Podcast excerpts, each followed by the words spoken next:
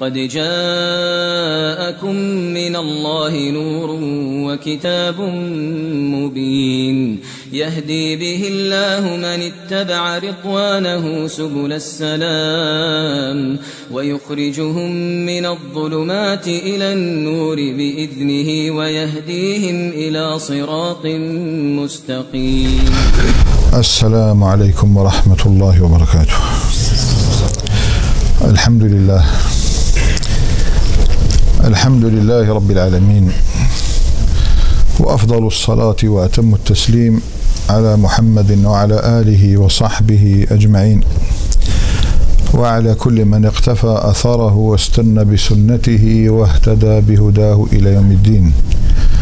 أما بعد فكنا قد تطرقنا في اللقاء الأخير إلى بعض المسائل والمقدمات المتعلقة بسورة الحجرات جريا على سنن أهل العلم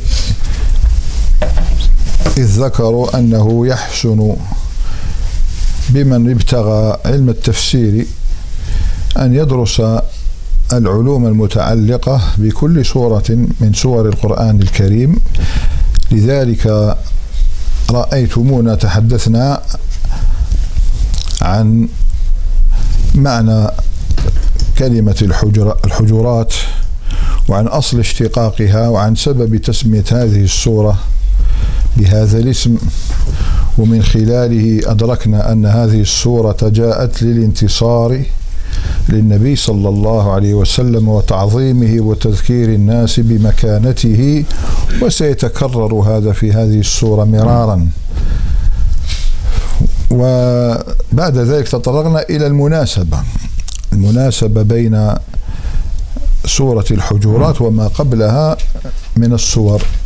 فتبينت لنا أن ثمة مناسبة عظيمة ألا وهي أنه أيها المؤمنون الذين ترددتم في واقعة صلح الحديبية لا تقدموا بين يدي الله ورسوله واتقوا الله. كذلك أن الله عز وجل من نصره له بصورة محمد صلى الله عليه وسلم وبفتحه عليه بصورة الفتح عظمه وأوجب طاعته واتباعه وتوقيره وتعزيره وتقديمه على كل شيء. هذه المناسبة مهمة جدا. وبقي علينا كان المفترض في اللقاء الأخير نكمل كل المقدمات المتعلقة بسورة الحجرات اللي هي التي تسمى بعلوم القرآن لكن داهمنا الوقت اليوم. إن شاء الله نعرج على ما بقي وهما مبحثان فقط مختصران إن شاء الله. المبحث الذي بقي وهو الحديث عن فضل سورة الحجرات هل هناك فضل خاص بها كما ثبت لغيرها؟ في هذه القضية فضائل الصور العلماء يهتمون كثيرا بفضائل الصور. لماذا قلت أظن ذكرت هذا أنه إذا أردنا أن نتعبد الله باسم باسميه المقدم والمؤخر أن دائما نعظم ما عظمه الله ونحتقر ما احتقره الله. فباب فضائل الصور يدخل في هذا الفلك. تبين للناس فضائل الصور هذه الخاصة. في هذه المسألة المفاضلة بين الصور آه، في الحقيقة كما يقول ابن الحصار آه، أعجب ممن يذكر الخلاف فيه. يعني لكثرة النصوص في بيان أن ثمة فضلا لبعض الصور على غيرها. كل واحد يجي مثلا الآن يتكلم لك ويقول لك لا تجوز المفاضلة بين الأنبياء مثلا. تخيل واحد يجي يقولها إيه مشكل لماذا؟ لأن القرآن صرح بالمفاضلة بين بين الأنبياء. فيصدق عليه كلام ابن الحصار. أعجب ممن يذكر الخلاف في هذا. تلك الرسل فضلنا بعضهم على بعض. انتهى. وبعض الناس أساء فهم كلامه تعالى لا نفرق بين أحد من رسله فهذا في الحقيقة فهم آه، سوء فهم للآية. لأن المقصود لا نفرق بين أحد من رسله في الإيمان. أي لا نؤمن ببعض الأنبياء ونكفر ببعض الأنبياء كما وقع أهل الكتاب في ذلك. فهؤلاء يفرقون بين الأنبياء يؤمن بموسى وعيسى ولا يؤمن بمحمد صلى الله عليه وسلم. فهذا في الحقيقة هو الكفر بعينه. لذلك الله عز وجل لما قال كذبت كذب قوم نوح المرسلين. وأنت تعلم يقينا بأن أول نبي إلى الأرض هو نوح عليه السلام. بنص حديث الشفاعة عندما جاء الناس إلى نوح عليه السلام قالوا يا نوح أنت الذي سماك الله عبدا شكورا وأنت أول نبي إلى الأرض. هذا صح مسلم. نص. أما هذه الشجرة التي شاعت عند الناس يسمونها شجرة الأنبياء يجعل لك آدم بعد إدريس بعدين نوح. هذا من أكبر الأخطاء التي يقع الناس فيها في مرحلة في التحديث عن قص الأنبياء اتباعا لبني إسرائيل. هم يتبعون بني إسرائيل. بنو إسرائيل هم الذين يعتقدون أن بعد آدم يأتي إدريس وأنه أول من خط بالقلم وأنه هو يأتون بالأولويات المعروفة. لا. نص بين آدم ونوح عشر قرون أول نبي إلى الأرض هو نوح عليه السلام. قال تعالى كذبت قوم نوح المرسلين. أول نبي إلى الأرض هو نوح فكيف يقول المرسلين؟ وليس قبله مرسلون. قال العلماء من كذب رسولا واحدا فقد كذب بجميع الرسل لأن الأنبياء جميعهم جاءوا داعين إلى أصل واحد وهو توحيد الله عز وجل. كما أمر والإيمان باليوم الآخر وإرساء القواعد العظيمة للأخلاق. هذه كلها اتفقت عليها الرسل. إنما الرسل إنما اختلفوا في بعض الأحكام العملية. مثلهم كمثل رجل تزوج بعدة نسوة. الأب واحد عنده دراري بزاف جاب. الأب واحد والأمهات مختلفة. كذلك الأصل واحد وهو توحيد الله. عز وجل والإيمان باليوم الآخر وإرساء لأنه علاش نقول دائما هذه بالعاني لأنه الناس صاروا يفصلون الأخلاق فهي أصلا فهي من الأصول من أصول الدين الأخلاق الإسلامية أيضا. آه، ولكننا وقعنا ضحية تقسيم الكلام علماء الكلام الذين هم أيضا مساكن ضحايا فلسفة أرسطو وأبيقراط وغيرهم. فنشروا فينا للأسف علم الكلام فسموا العقيدة أصولا وسموا الأحكام العملية فروعا. هذا هذا مشهور. حتى كثير من الإخوة الذين يتبعون منهج السلف يقعون في هذه القسمة هذه. إما خلاص عادة ولا عادة الأصول والفروع. وبعدين وش قال قال لك لا لا يجوز الخلاف في الأصول ولا يعذر الإنسان المخالف في الأصول ويعذر الإنسان المخالف في الفروع. عجيب. الأصول يعني العقائد والفروع والفروع هي الأحكام. يعني الصلاة ماشي من الأصول يعني. الصلاة الزكاة الحج رمضان. أركان الإسلام هذه أحكام عملية ولا عقيدة؟ أحكام عملية. هي ماشي من الأصول. هي أركان الإسلام. سبحان الله كيف هذا؟ لذلك ابن تيمية رحمه الله كان دائما يكرر التنبيه على هذا الخطأ. تقسيم الدين إلى أصول وفروع. إن كنا نعرف معنى الأصول حقيقة فبها وإلا لا يجوز حصر الأصول في العقائد. داخل العقيدة كاين مسائل أصول وفروع. داخل العقيدة نفسها. لا نسوي بين الأركان الإسلام الست أركان الإيمان الستة الإيمان بالله وملائكته وكتبه ورسوله واليوم الآخر والقدر والقدر. مثلا نرجع له كما اختلاف الناس في رؤية الله عز وجل مثلا في الدنيا؟ هل رأى النبي صلى الله عليه وسلم ربه في الدنيا ولا لا؟ لا يمكن جعل هذه مثل هذه فروع العقيدة وهذيك أصول العقائد. كذلك في الفروع مسائل الصلاة حكمها الزكاة الصوم الأخلاق الإسلامية تحريم الظلم تحريم الربا تحريم الكذب تحريم الغش. مراعاة حقوق الإنسان هذه حق المسلم على المسلم. هذه فروع لا يمكن الإنسان أن يتقبل هذا الإنسان داخل العقل, العقل الأصول تشمل مسائل العقيدة التي دلت عليها الأدلة الكثيرة اللي هي معلومة بالضرورة أو دلت عليها الأدلة الكثيرة المتواترة. وأيضا تدخل الأحكام العملية. وكاين في الفروع كاين مسائل في العقيدة وكاين مسائل في الأحكام العملية. هذا كله استطراد. لا ندري لماذا استطردنا لكن كان لابد منه. الأنبياء هكذا هم. مثلا يعني آه، يأتون بفروع عملية مختلفة. ما كان مباحا في شريعة قد ينسخ في شريعة فيحرم وهكذا. لكن في الأصول أبوهم واحد. وفي هذا حديث الأنبياء إخوة لعلات. قال أبوهم واحد وأمهاتهم شتى. إخوة لعلات. إيش معنى إخوة لعلات؟ أفسرها لك. أبوهم واحد وأمهاتهم شتى. لكن لماذا قال علات؟ قد يقول إيش معنى علات؟ شوف من إيه. الإنسان إذا شرب في المرة الأولى يقولون هذا يسمى النهل. النهل علاش يقول لك ننهل؟ من الماء. ننهل من هذا الواد من هذا النهر. ننهل. ويسمى المكان الذي فيه الماء العذب المنهل. اذا هذا نهل يسمى النهل. المرة الأولى كي تشرب. داك من قبل شربت؟ هذاك نهل المرة الأولى. كي تعاود العلل. شوف العرب دقيقة في التعبير. الإنسان عندما يتزوج المراه الأولى ناهل ولا علل؟ إيش بكم خايفين؟ سبحان الله نعم. الذي تزوج امرأة للمرأة الأولى نهل. فإذا تزوج الثانية على الثالثة على الرابعة على فهم إخوة لعلات النساء كثر. إيش معناها. نعود فنقول نرجع إلى موضوعنا هذا.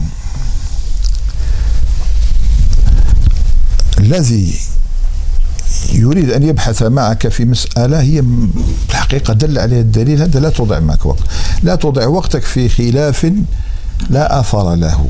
ما هوش قوي. لذلك قال آه، السيوطي رحمه الله في الإتقان في علوم القرآن بعدما عدد الصور التي آه، يصح أن يقال إنها منسوخة أو الآيات التي يصح أن يقال إنها منسوخة. قال في آخر البيت وليس كل خلاف جاء معتبرا إلا خلاف له حظ من النظر. مش كل خلاف تروح تذكره. إنسان يذكر الخلاف اللي عليه كما أقول لك أدلة. هكذا من باب شحذ الذهن بالمعلومات من باب التدرب على الترجيح من باب التدرب على تحليل الأقوال. هذه مليح إنسان أحيانا يذكرها أحيانا نحن نذكر أحيانا الخلاف لكي نعذر المخالف. أنت لو كان نعطيك غير الصحيح تروح تخرج برا خلاص تولي هذا ضال هذا باطل. لا ستعرف اللي كاين علماء كثر قالوا بهذا فمن هذا الباب فقط. لكن هذه المسألة هل تجوز المفاضلة بين الأنبياء؟ فرض ما فيهاش خلاف لنص القرآن على ذلك. ما فيش لكن العلماء نبهوا على شيء. قال لك لكن لا يجوز تفضيل النبي على نبي مع التنقيص من الآخر. احذر. كلهم مشتركون في مقام النبوة والرب ربي سبحانه وتعالى فضل فضل هذا على ذاك. بأمور أخرى. انتهى. ولذلك باش تفهم حديث لا تفضلوني على يونس بن متى. ما يجيش واحد يقول لك ما يجوش المفاضلة بين الأنبياء. لأن يونس عليه السلام. هذا كان الناس ينتقصونه. بنو إسرائيل كانوا ينتقصونه ويرمونه بالتشاؤم بالشؤم أنه إنسان شؤم. لذلك إحنا للأسف ورثنا هذه الكفرية هذه عندنا واللي يقول لك جوناس فلان جوناس. لأنه يو جوناس ويونس عليه السلام. يقول لك يا لطيف جوناس لماذا يتشاءمون بليون في ألقي ثلاث مرات مرات يخرج هو. قال هذا منحوس في كل مرة يخرج هو. فصاروا للأسف يسمون كل منحوس يقولوا له جوناس. وهذه في الحقيقة كفر ربي سبحانه أراد أن يؤدب نبيه في الدعوة. كذلك صور القرآن. يقول ابن الحصار أعيد أعجب ممن يذكر الخلاف في هذا مع كثرة النصوص في بيان أن هذه الصورة لها فضل.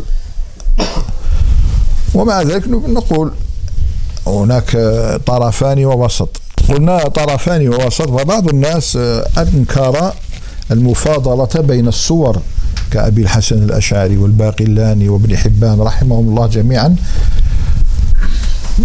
و يعني جاتهم صعب أنه يقول كلام الله يتفاضل كله كلام الله. كله كلام الله. العز بن عبد السلام رد عليهم. قال لا قال على بالنا بلي كله كلام الله لكن كلام الله في ذاته وأسمائه وصفاته. أبدا يكون أفضل من كلامه في فرعون وقارون وهامان وأبي لهب. حاجة واضحة لذلك. شوف وين تكون المفاضلة؟ سورة الإخلاص آية الكرسي. وين تكون هذا آل عمران؟ فيها رد على النصارى ونشر التوحيد البقرة فيها رد على بني إسرائيل من اليهود ونشر التوحيد. يعني دائما كلام هذا يتفاضل مستحيل ما يتفاضلش. الطرف الثاني هذاك راح وقال لك لا يتفاضل لا تجوز المفاضلة. الآخرين قالوا آه، غلوا غلوا غلوا شديدا. وهذوك فرطوا هذو أفرطوا. ومنهم نوح بن أبي مريم وكنيته أبو عصمة. هذا وضع أحاديث في كل سورة. معروف. هذا أبو أكيد قادر بن نوح بن أبي مريم يخرج لك. وضع كذاب نشر أحاديث مكذوبة عن النبي صلى الله عليه وسلم. وفضل كل سورة. هاو البقرة وش فيها؟ العمران ونزل وللأسف الشديد انتشرت هذه الأحاديث. كما في تفسير الخازن تفسير الكشاف الزمخشري وغيرها من الكتب. يذكرون هذه الأحاديث. كل سورة يجيب لك فضائل لكن أحاديث موضوعة. فقبض عليه. طبعا تبعوا الأحاديث وراحوا إليه العلماء. قالوا لماذا تكذب على رسول الله عليه الصلاة والسلام؟ فقال رأيت الناس انشغلوا بفقه أبي حنيفة. مفارقة كبيرة بين الواقع تاعنا والواقع تاعهم يعني هذوك ما اشتغلوش باش بأمور إحنا أروح يا أروح يا نوح بن أبي تشوف الناس وش تنشغل عن القرآن. بماذا انشغلت عن القرآن؟ يا ليتها انشغلت عن القرآن بفقه أبي حنيفة. قال رأيت الناس ينشغلون عن كلام الله بفقه أبي حنيفة ومغازي بن إسحاق. فأردت أن أضع لهم أحاديث في فضائل السور. ثم هذا كاذب ويكذب. قالوا له ألم تسمع أن الرسول صلى الله عليه وسلم قال من كذب عليه متعمدا فليتبوأ مقعده من النار. قال أنا ما كذبت عليه كذبت له. شفت التأويل كيفاش؟ مرض خطير. لكن هذا يكذب. تعرف ليش؟ كاين فضائل سورة البقرة كاين فضائل سورة آل عمران كاين فضائل سورة الكهف فضائل سورة الإخلاص فضائل سورة الملك فضائل المعوذتين. لماذا انشغل الناس عنه بفقه أبي حنيفة؟ مع وجود الفضائل انشغلوا. ماشي أنت لك توضع فضائل للقرآن. هي من الأول كاين موضوعة فضائل القرآن موجودة والحمد لله. مع ذلك انشغل الناس. إذا رأيت الناس ينصرون الباطل الحاق بالباطل فهؤلاء سيمكن لهم. حديث قياس فرض تفهم شيء سيمكن لهم وقت ما يرفعون ويرفعون ويرفعون حتى إذا سقطوا لم ينهضوا وعندهم دروس كل يوم راهم يشوفوا الناس. هذوما الناس اللي يتساهلوا في الفتاوى. اسمك داعية كيوت يعني كما يقول لك لا باس إيه تبغى يتساهل يبيح أشياء آه، بحجة إنه نسهلوا على الناس. يا وليدي سبقك إلى هذا الطريق. ألوف. ما بقي الناس يطالبون بالتساهل. يبقوا غير يطالبوا بالتساهل. مش حتى خلاص.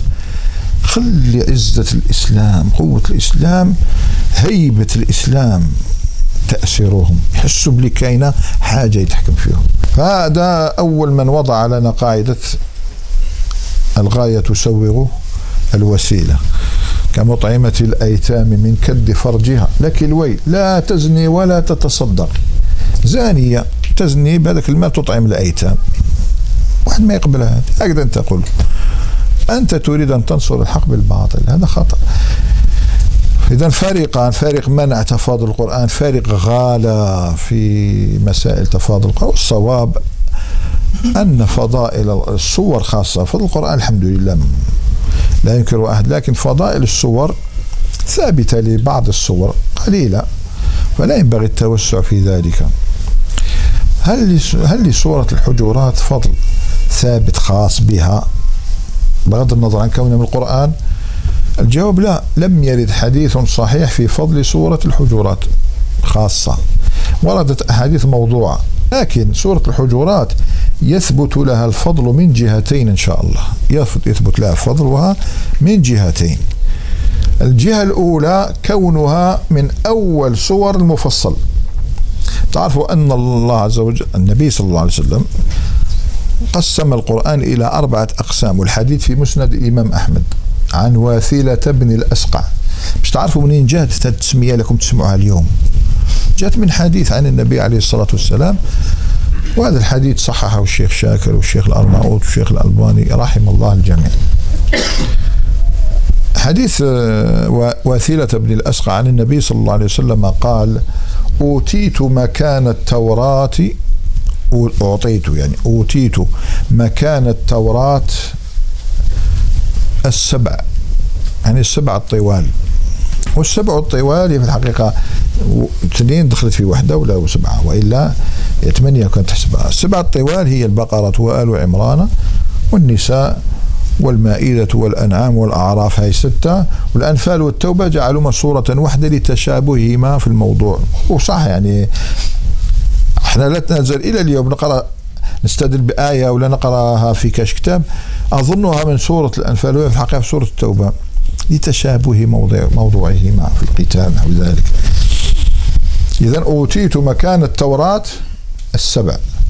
وأوتيت مكان الزبور المئين وهي كل سورة تعدو بالمئة تعدو المئة في الغالب.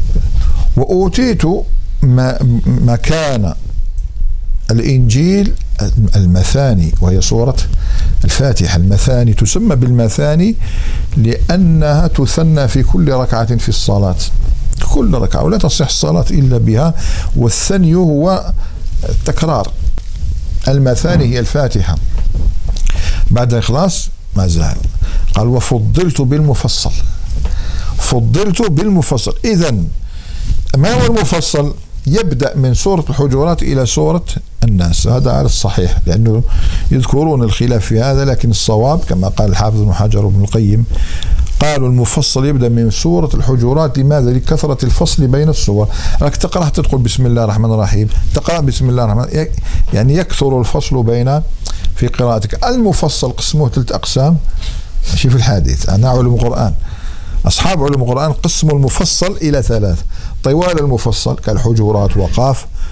وأواسط المفصل ماذا نقول المرسلات وصغ وقصار مفصل. كي تصيب شريط بكري الله يرحمه الشارط تصيب قصار المفصل نسبح ونزل قصار المفصل الشاهد أين هو؟ بما أن النبي صلى الله عليه وسلم فضل بالمفصل وخص بالمفصل وأول المفصل الحجرات ثبت له هذا الفضل أنها أول سورة في المفصل الذي فضل به الرسول صلى الله عليه وسلم. الشيء الثاني الجانب الثاني الذي يظهر لنا فضلها وموضوعاتها أنا باللي تناولت الآداب والأصول أخلاق الإسلام. فيها من الخ... من الآداب ما الله به علم لا يمكن أن يحيط بها. فيها الأدب مع الله الأدب مع النبي صلى الله عليه وسلم الأدب مع الخلق والأدب مع النفس الأدب مع الله. أن لا يقدم العبد شيئا على كلام الله عز وجل لا قولا ولا فعلا. تقدمش قال الله انتهى. تكلم الرب سبحانه. ولذلك ترد هذه الكلمة ربي ربي لأنه العرب عبك عاشوا بهذه كلمة. عبد ورب كان الرق عندهم يستحيل يستحيل أن يعصي العبد سيده. كانوا يقولوا ربي نهى النبي صلى الله عليه وسلم عن ذلك. قال لا يقول لا يقولن أحدكم ربي ولكن ليقول سيدي وهي كلمة ربي ربي. في اللغة العربية أي صاحب. رب الدار صاحب الدار.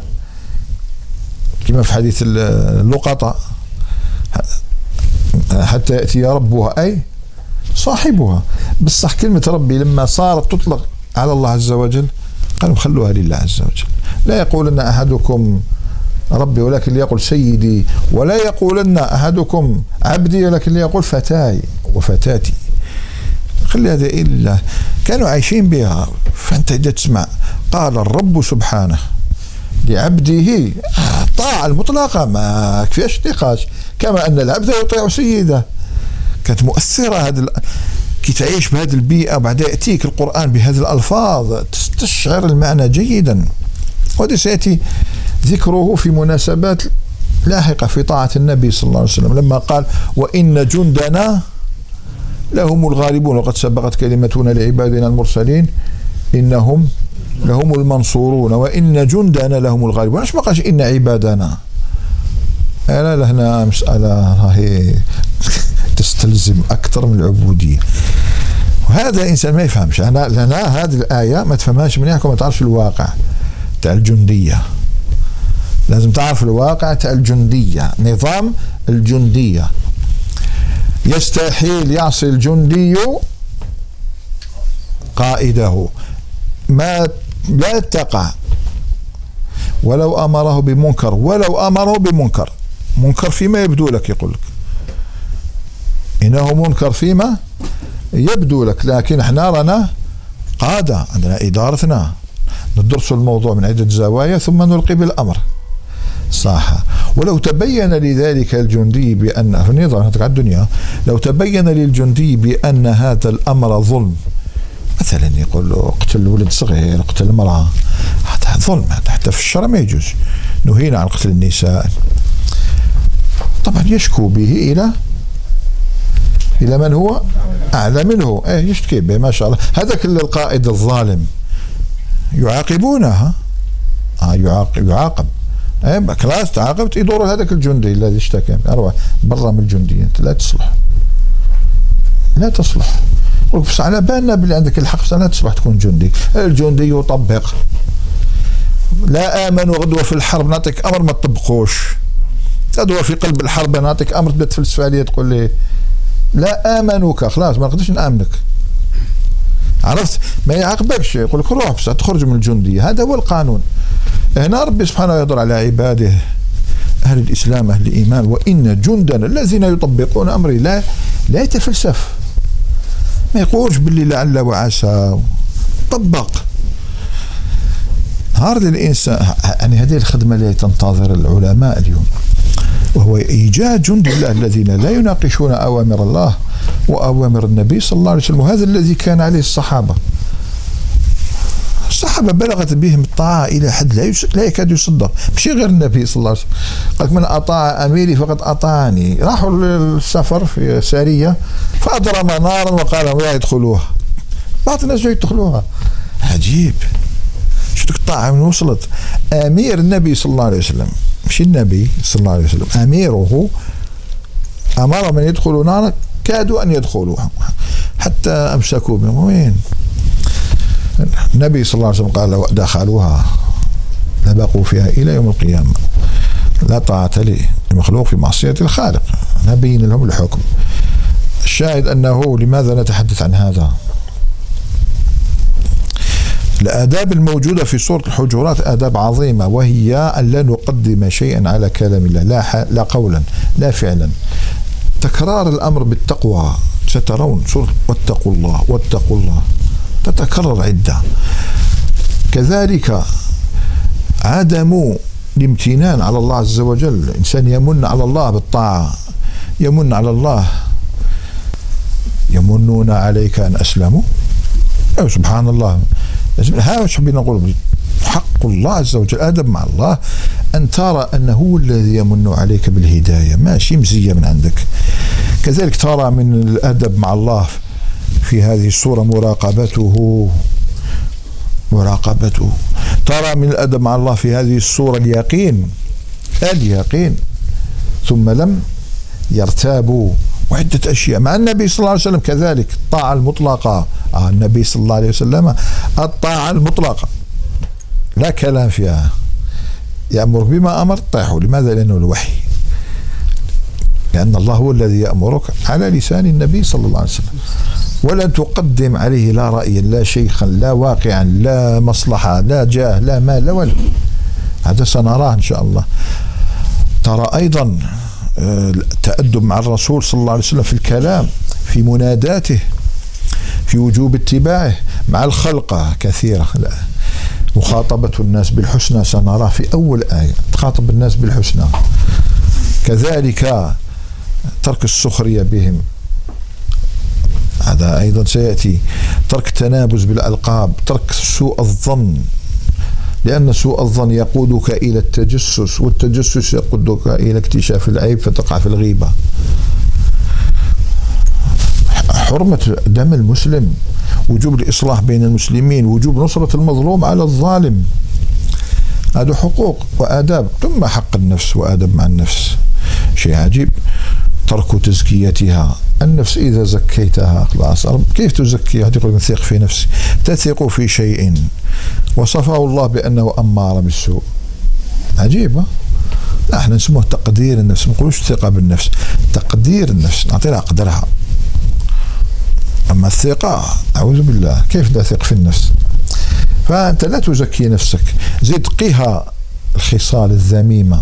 بعد عن الخصال هذا من حقها عليك. لك أبو حنيفة سئل عن معنى الفقه فقال هو معرفة النفس ما لها وما عليها. ما لها التزكية وما عليها الأحكام العملية. وش أوجب الله علينا؟ ما لها وما عليها. الفقه عند أبي حنيفة. معرفة النفس ما لها وما عليها. وغير ذلك من الآداب. إذا هذه الصورة لها فضل عظيم جدا. هذا فيما يخص المبحث الأخير من مباحث علوم القرآن المتعلقة بهذه الصورة وهي كونها مكية أو مدنية فلا شك أنها صورة مدنية بكاملها لورودها لورود سبب النزول فيها في المدينة ولورود الأمر بالجهاد في سبيل الله وحكم الإصلاح بين الطائفتين الباغيتين هذا كله كانت مشرعا في المدينة النبوية ومعرفة المكي والمدني مهم جدا. فمن فوائده الناس يذكرون لك من فوائده ومعرفة الناسخ والمنسوخ. ليس فقط هذا. لأن الناسخ والمنسوخ لن يتعدى خمس آيات منسوخة في القرآن. المكي والمدني أولا نعرفه ما معنى المكي والمدني لنعرف الثمرة وهذا مهم. العبرة ليس بالمكان العبرة بالزمن. انسى المكان. العبرة بالزمن. المكي ما نزل قبل الهجرة والمدني ما نزل بعد الهجرة. الزمن فقط. يعني لو كان آية نزلت في المدينة قبل ما يهاجر النبي صلى الله عليه وسلم. مكية. نزلت في المدينة كان يتاجر مثلا. العبرة بالزمن مكية. الفاصل هو الهجرة. قبل الهجرة مكي بعد الهجرة مكي. صح آية إن الله يأمركم أن تؤدوا الأمانات إلى أهلها وإذا حكمتم بين الناس أن تحكموا بالعدل نزلت في عام الفتح. لما جاء عثمان بن أبي طلحة باش يعطيه المفتاح. لما النبي صلى الله عليه وسلم دخل الكعبة وصلى بها وهدم الأصنام وأطهرها من ارجاس قالوا ربي رجع سبحان الله رجع المفتاح لعلي بن أبي طلحة. ففيهم الحجابة. هذه نزلت وين؟ في مكة. اما مكيه لا العبرة بالزمن هذه آية مدنية. علاش لقد كنت تجعل العبرة بالمكان؟ مشكل. الأماكن تتعدد. اليوم راهو في بني هوازن اليوم راهو في المدينة هنا غدوة في مكة غدوة في قضاعة. يخرج لك على شحال من نوع؟ إيه غدو كان في تابوك ما تبوكي لا لا لا. العبرة بالزمن. لماذا هنا جات الثمرة؟ الثمرة مهمة جدا يا لأن العلماء جعلوا الهجرة مرحلة الهجرة هذه هي الفاصل بين الجماعة والمجتمع. عندنا النبي صلى الله عليه وسلم آيات نزلت عليه باعتباره جماعة. جماعة متفقون على فكرة على مذهب على منهج يعيشون لكن مستضعفون. أما المجتمع لا هذا بمؤسساته بقوته بسياساته بقضائه بمؤسسته العسكرية والاقتصادية ونحو ذلك. تبدل الحال. الذي خوطب بالعفو والصفح يوم كان مستضعفا أمر بالدفع والمقاتلة يوم كان دولة. تغير الحال. يقول ابن تيمية رحمه الله في الصارم المسلول يقول وإذا كان المسلمون يعيشون تحت دولة كافرة أو ظالمة فعليهم أن يمتثلوا بمثل ما امتثل النبي صلى الله عليه وسلم في مكة. فيعملون بآيات العفو والصفح والصبر. ديروا وإذا كانت لهم دولة وقوة عملوا بما كان يعمل به النبي صلى الله عليه وسلم في المدينة. أنت إذا كي تقرأ الآية المدنية تعمل بها إذا كان حالك طبعا في الدعوة والسياسة مش في أحكام العبادات ولا في الدعوة والسياسة. لما أمر الله تعالى نبيه صلى الله عليه وسلم بفعل شيء في المدينة باعتباره حاكما باعتباره دولة لا تنزل على الأفراد. وهنا يكمن فهم الخطأ للقرآن الكريم. فإذا كل مرحلة ولها سياستها. كل مرحلة ولها طريقتها في الدعوة. أحيانا يأتيك مجتمع شوف لا مكي لا مدني مخلط. انت راك عايش في دولة كافرة مستضعفا بمعنى هربت. لسبب. هنا راك في مجتمع حبشي ما راكش في مجتمع مكي ولا ولا مدني. مجتمع حبشي. في بلاد حاكمها كافر وأنت مستضعف وهربت لتما الله غالب ما كاش وين تروح. فهنا عليك. بالدعوة إلى الله بأخلاقك. والكلام الحسن كما فعل جعفر بن أبي طالب حتى أسلم النجاشي نفسه يعني هذا كل حالة ولا ولا خصائصها. فلذلك أنت لما تعرف المكي والمدني تعرف لهذه الآية خاطبت النبي صلى الله عليه وسلم يوم كان مستضعفا فأحذر أن تنزلها على نفسك وأنت قوي. لا لا لا أعمل بآية العفو والصفحة أنا راني قوي. عندي مؤسسات عندي فهمت؟ والعكس تقريبا دائما ما نضربوش غير مثال بهذاك. نضربوا أيضا مثال بالآخر. وسط. إذا الآية آية سورة الحجرات ولله الحمد مدنية بكاملها. ثم نعرج إن شاء الله باختصار شديد لأنه المفروض اليوم نبدأ بالسورة هذه. نعرج على شيء ذكرني إياه بعض الإخوة وهو معنى إجمالي للاستعاذة والبسملة. أما الاستعاذة فهي طلب العياذ والعوذ والألف والسين والتاء تدل على الطلب ومنه استفسار استفسرت وش معنى استفسرت؟ طلبت التفسير استفهمت طلبت الفهم ولكن ليس دائما. ألف والسين والتاء عندها خمس معاني صرفية.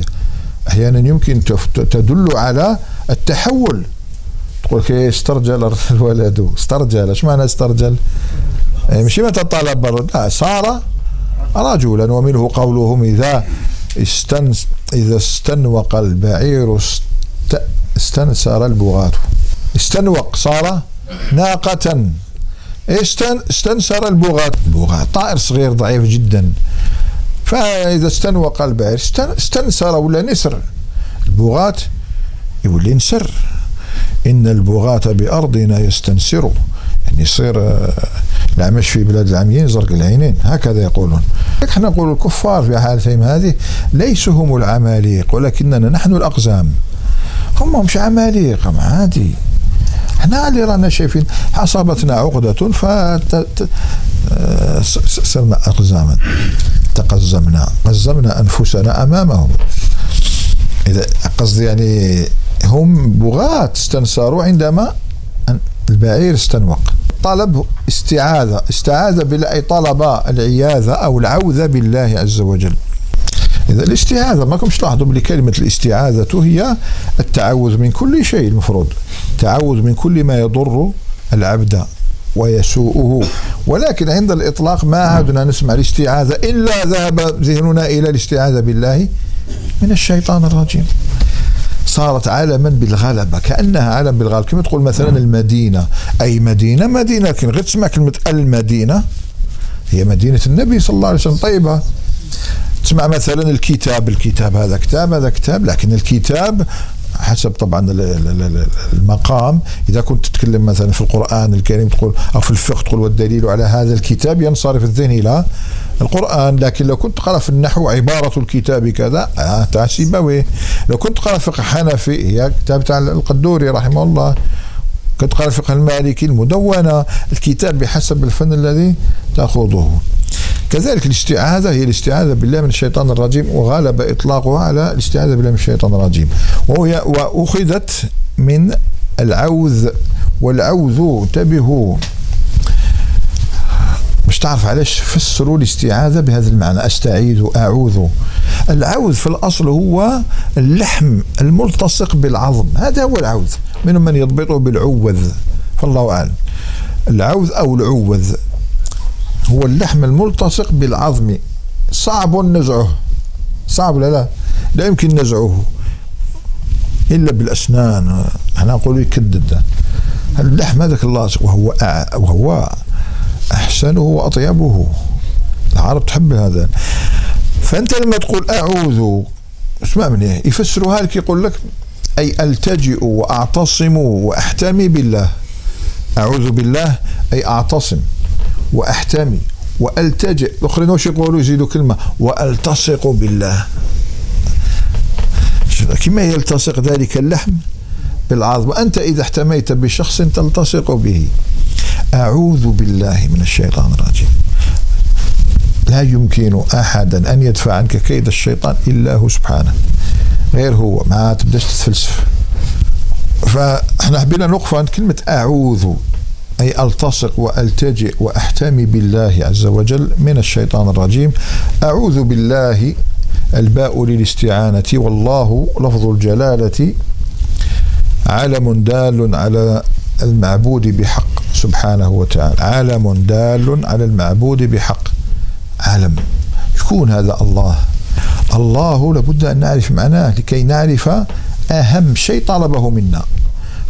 تكلمنا هذيك المره قلنا مبين المكتوب من عنوانه. كي تسمي أنت حاجة معناتها هذاك هو الشيء اللي تطلبه. مستحيل تتألف قصة يعني المغزى منها بر الوالدين بعد تسميها مثلا النزهه آه ما عندها حتى معنى. لازم تجيب عنوان يرمي إلى المقصود من قصتك. كذلك من اسمك.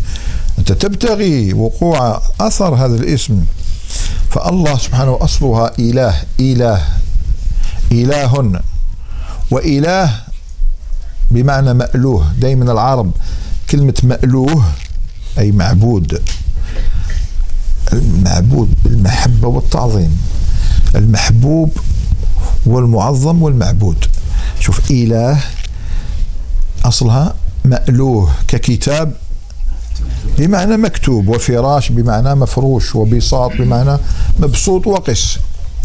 إذا العرب من من كلامها أنها تجعل اسم المفعول على وزن فعال مفعول فعال.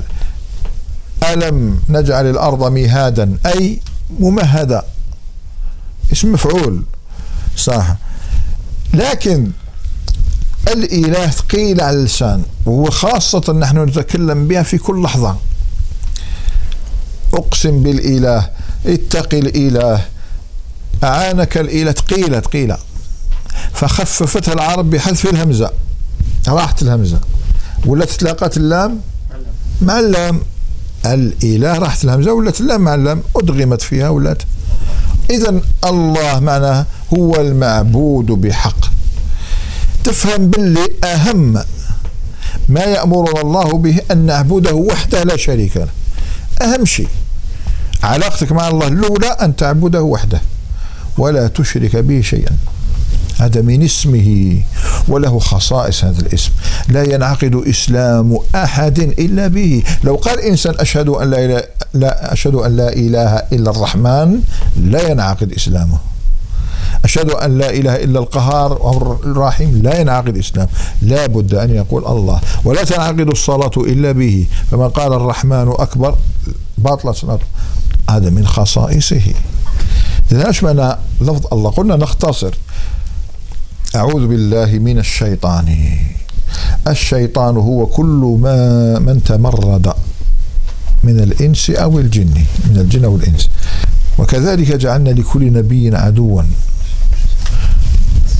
شياطين الإنس والجن يوحي بعضهم إلى بعض زخرف القول غرورا.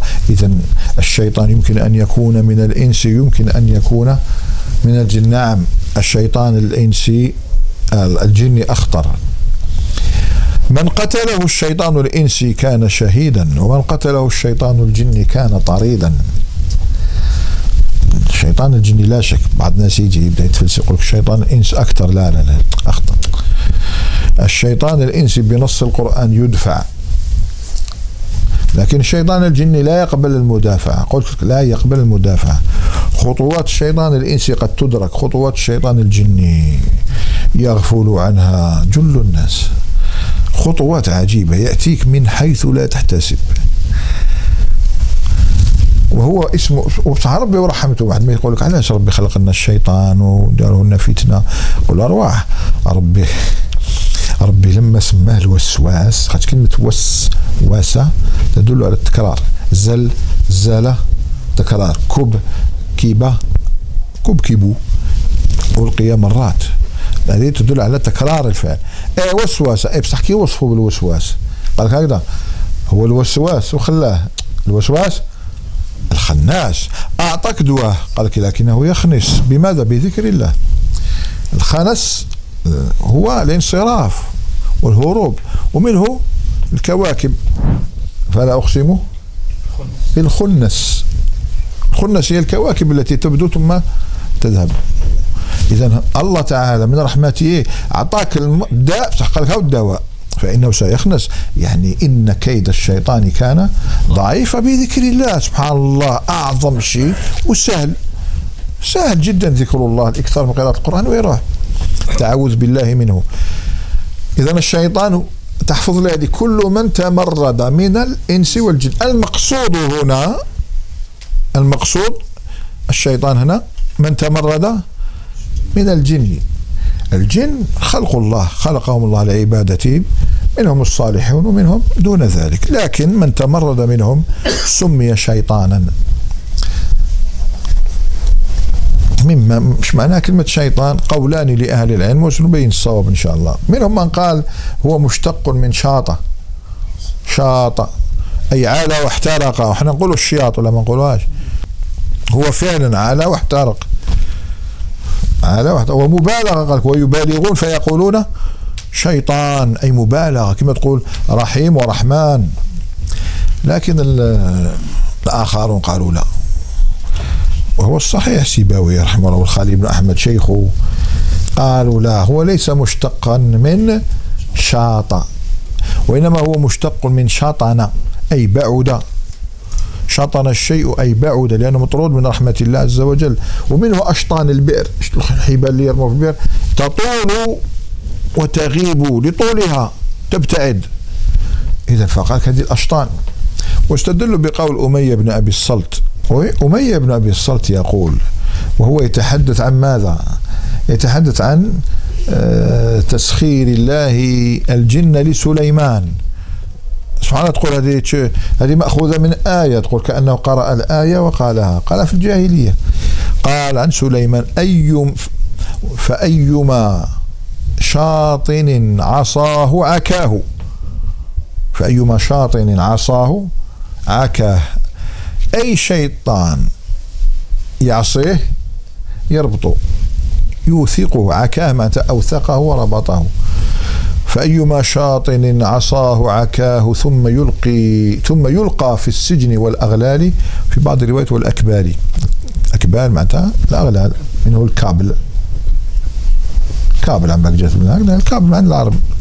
كابل هي كبله فيلقى في ثم يلقى في السجن والأغلال. وش قال أمية بن أبي الصلت فأيما شاطن. ما قال شائط. عرفنا باللي الشيطان مأخوذ؟ من شاطن من شطن. بمعنى بعد أيضا اللي يقرأ النحو يمرق باللي الشيطان مأخوذ من شاطن وليس من شاطن. لماذا؟ لو كان مأخوذ من شاطن معناتها النون راهي زائدة. وكي تكون النون زائدة إذا يمنع من الصرف وهو ليس ممنوع من الصرف. ويتبع كل شيطان مريد. فهو من النون عرفنا باللي أصلية من شطنا الرجيم أعوذ بالله من الشيطان الرجيم. الرجيم يحتمل كونه اسم فاعل ويحتمل كونه اسم مفعول. سميع وش معناتها؟ سامع وقدير.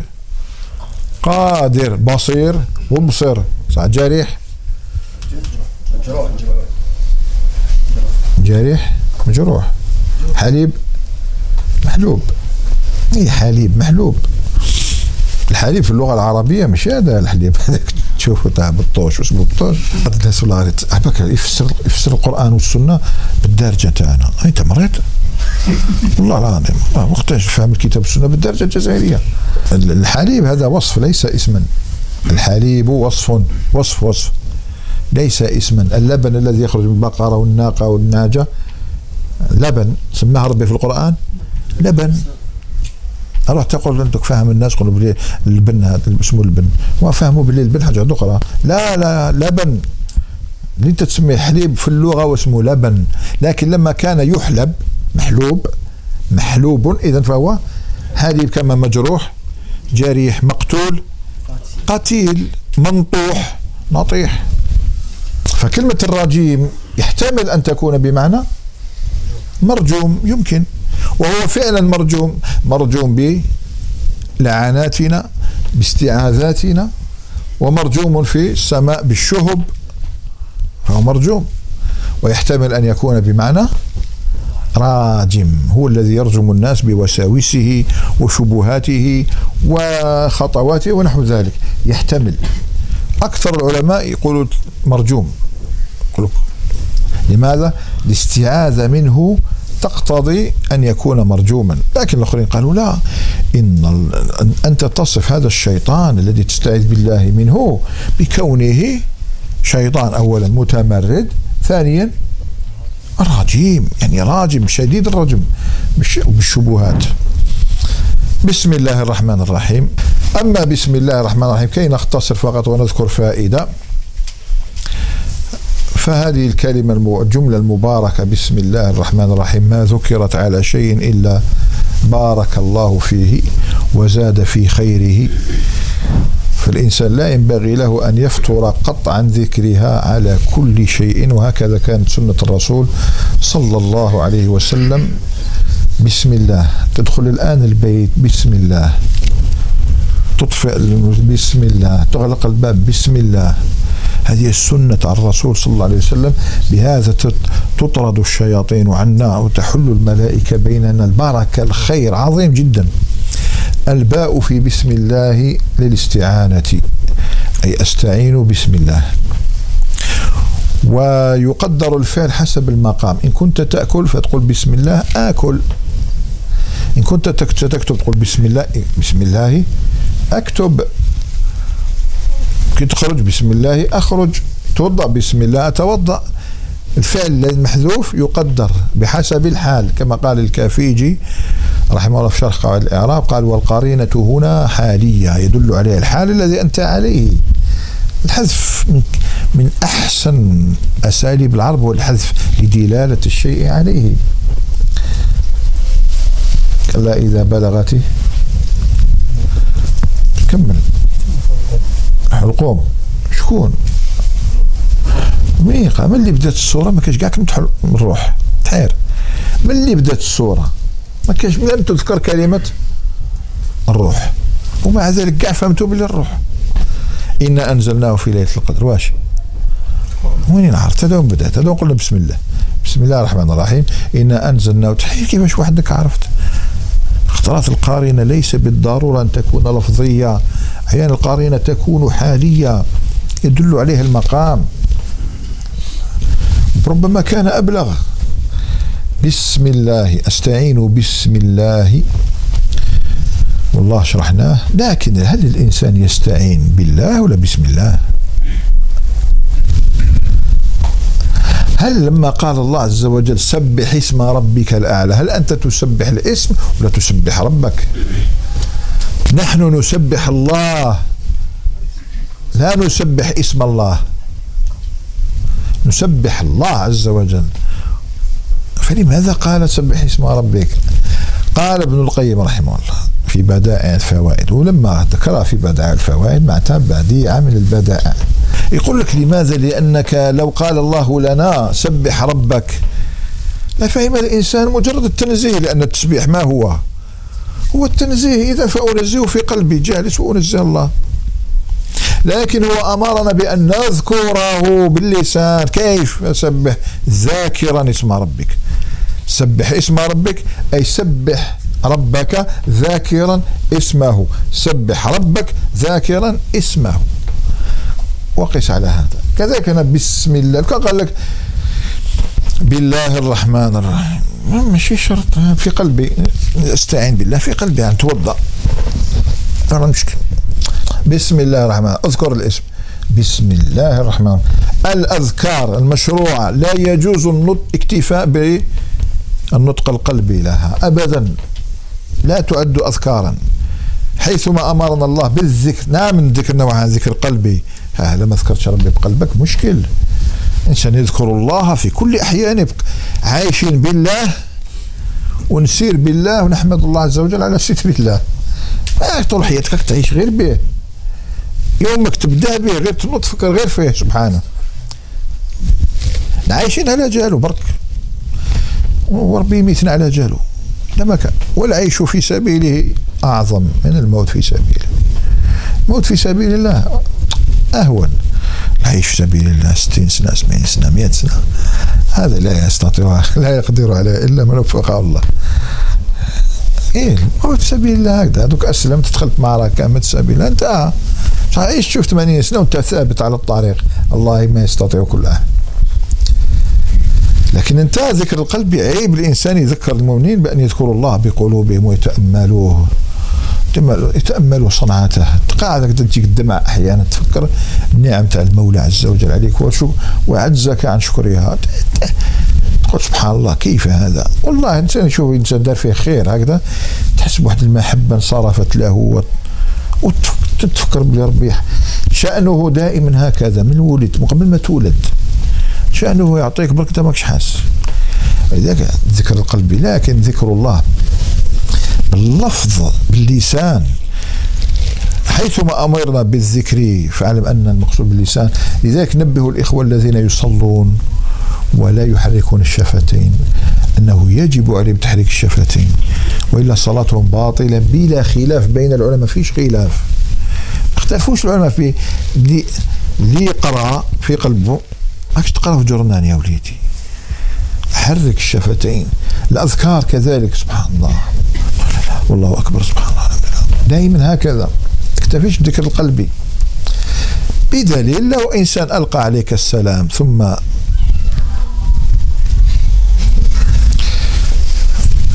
ما رديتش عليه يقول رد السلام تقول رديت عليك في قلبي مقبولة. هذه تفيدك في مسائل فقهية. ذكر الله مثلا في الخلاء. ليس هناك دليل يمنع من ذلك. فيش دليل يمنع من هذا. هذه ضعيف تاع كان يضع الخاتم من ذلك لكن الممنوع هو أن تذكر الله حال قضاء الحاجة وأنت تقضي الحاجة. أنا ما تذكرش ربي. لكن في ذلك المكان علماء بعض عطاء بن أبي رباح هذا يرجح القرطبي رحمه الله في تفسيره. بعضهم قال يستحب. لماذا؟ إن هذه الحشوش محتضرة مليئة بالجن. أذكر اسم الله. لكي ينصرفوا. واليوم ما كان واليوم ما ينبغي أن يختلفوا في هذا. كما الوضوء مثلا. بكري كانوا يكرهون الوضوء بيت الخالة. إيه بيت الخالة تاع بكري؟ شايفوا راكم تخيلوا ارض طين فيها تربه تروح توضا تما.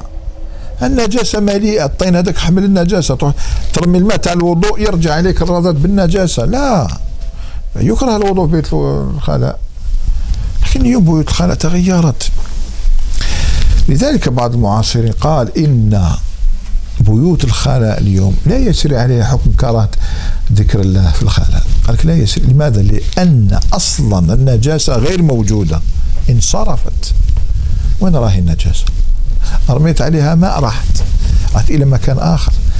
إذا فهو في الحقيقة مكان تقضي فيه حاجتك ثم تذهب تلك كأنك قضيت مكان في حاجة في مكان ثم حملت تلك النجاسة ورميتها.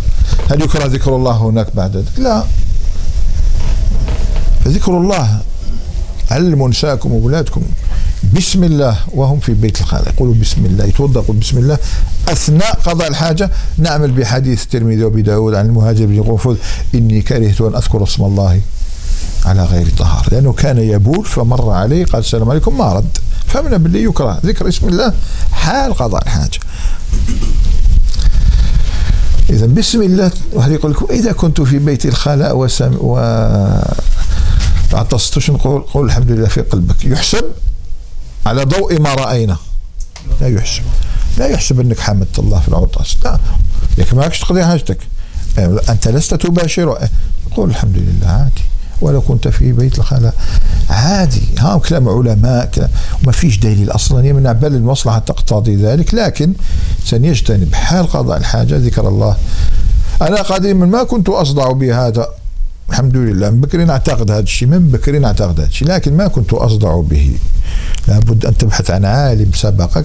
فوجدت في تفسير قوله تعالى ارجعوا لها إن إن في خلق السماوات والأرض واختلاف الليل والنهار لآيات لأولي الألباب. الذين يذكرون الله قياما وقعودا وعلى جنوب. حال الإنسان لا يخلو من هذه الثلاثة. إما قائم أو قاعد أو على جنب. عنده حالة واحدة أخرى؟ ما عندوش. قال كأنه قال الذين يذكرون الله في جميع أحوالهم كأنه هكذا قال. قاعدا قائما على جنب يذكر الله. قال وهل يجوز ذكر الله في الخلاء؟ يبدأ يتكلم عن المسألة بسم الله الرحمن الرحيم. الرحمن والرحيم علمان من أعلام الله عز وجل ووصفان من أوصاف الله عز وجل يدلان على المبالغة في الرحمة ليس على الرحمة فقط المبالغة في الرحمة. الرحمن أبلغ من الرحيم. الرحمن أشد مبالغة من الرحيم. لأن الرحمن دائما يدل على الفاعل بخلاف الرحيم. رأينا قبل قليل أنه يدل على مفعول أحيانا. وما دل على معنيين أقل تأكيدا مما دل على معنى واحد. الرحمن دائما فاعل وابن القيم رحمه الله يقول الرحمن صفة ذات. صفة ذات. الرحيم صفة فعل تتعلق بالمخلوق. لذلك لم يذكر مع المخلوق إلا الرحيم إنه بالم... كان بالمؤمنين لقد جاءكم رسول من أنفسكم عزيز على ما عليكم حريص عليكم بالمؤمنين رؤوف رحيم. بالمؤمنين رؤوف رحيم. إذا هي صفة فعل وصفة الذات. أبلغ لأنه يتصف بها ولو قبل خلقها للمخلوقات. رحمن وهو أوسع صفات الله. أوسع صفة لله الرحمة. ورحمتي وسعت كل شيء. لذلك ناسب أن يذكرها مع أوسع المخلوقات وهو العرش. أكبر مخلوق خلق رب العرش. فأراد أن يذكر أوسع صفة معه الرحمن على العرش استوى. وفي الحديث البخاري إن الله عندما خلق الخلق كتب كتابا فهو عنده تحت العرش. وش كتب فيه؟ رحمتي سبقت غضبي عجيب. شوف الربط بين الرحمة والعرش. أعظم المخلوقات مع أعظم الصفات. المفروض هذه الآية دائما قلت الإخوة المفروض هذه الآية تحملنا على تعظيم الله والبكاء وحبه وطحنا صرنا نتجادل فيها للأسف. فلندعو أهل التأويل بالتوبة إلى الله وليتركوا هذه الصفات على مرادها. وأن لا يفتحوا باب الخلاف. هذه هذه الآية جاءت لتوحدنا ولنعظم بها الله ربنا فإذا بنا صرنا بسبب تأويلها فرقا متشعبة الحديث ذو شجون. لذلك نكتفي بهذا القدر الليلة وسبحانك اللهم وبحمدك أشهد أن لا إله إلا أنت. أستغفرك وأتوب إليك. وبارك الله فيكم. السلام عليكم ورحمة الله.